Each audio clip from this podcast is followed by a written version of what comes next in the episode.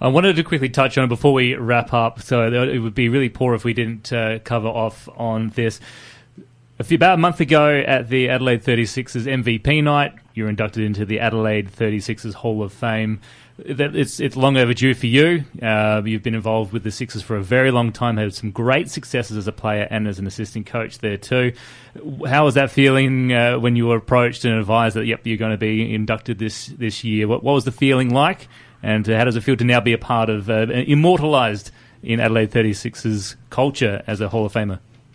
Uh, very very humbling, and and I, you know, for a bloke that likes to talk, I actually don't really like talking about it. When you when you look at the names that are in that Hall of Fame, and, and you're talking, you know, you know, Ken Cole and Phil Smyth as coaches, you know, Brett Maher, Mark Davis, Darryl Pearce, Al Green. You know, I, I don't think that, you know, I, I have any right to be mentioned alongside those people. Um, uh, so very, very humbling to be part of it. I, I was fortunate enough to have longevity with the club uh, as a player, assistant coach, and head coach, and uh, you know to be involved in all, all four championships, which which is is is quite incredible. Uh, the, the story, the, the way I was told, was actually uh, Grant Kelley and, and Nick Barbato, the the uh, owner, obviously, and CEO, took uh, Brett Maher and myself out to lunch, and we sort of figured that it was just a you know a bit of a thank you for as you know we head up all their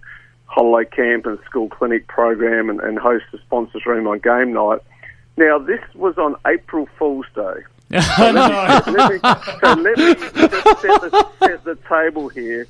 So we were there, and uh, um, Grant bowls in and goes, "Right, I'm not happy with you two boys. You know the work you've been doing for the club. Uh, we're going to have to get rid of you. Um, and by the way, Scott, we're putting you in the Hall of Fame. Wow. And then he goes, then he says, April Fools. no, no way. I should have known that. I should have known that Marzi was in on it. That little prick. Am I allowed to say prick on that? Anyway, yeah, that's so, right. By now, so, so they all start giggling, and I, obviously we we knew that the. Oh, I, I knew that the. Uh, you know, because we've been, you know, the camps have been going fantastically. So they all stopped giggling, and I sort of, you know, I, I don't even know what to say. So I said to Grant, so Wissing's the April Fools. Am I in the Hall of Fame or not? He goes, Oh, yeah, yeah, you are.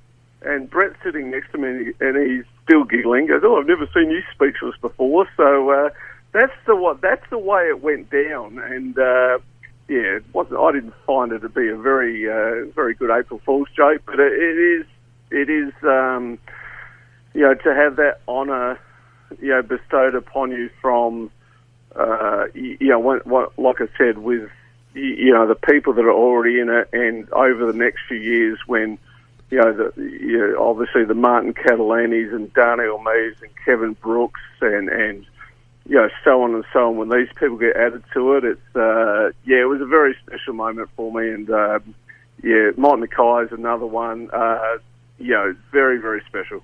Well, thank you so very much for your time this evening, Scotty. Uh, I'll see you on Saturday night down there at Marion for the South Sturt game. You're a legend. Thank you for joining us on the Hoopsters, mate.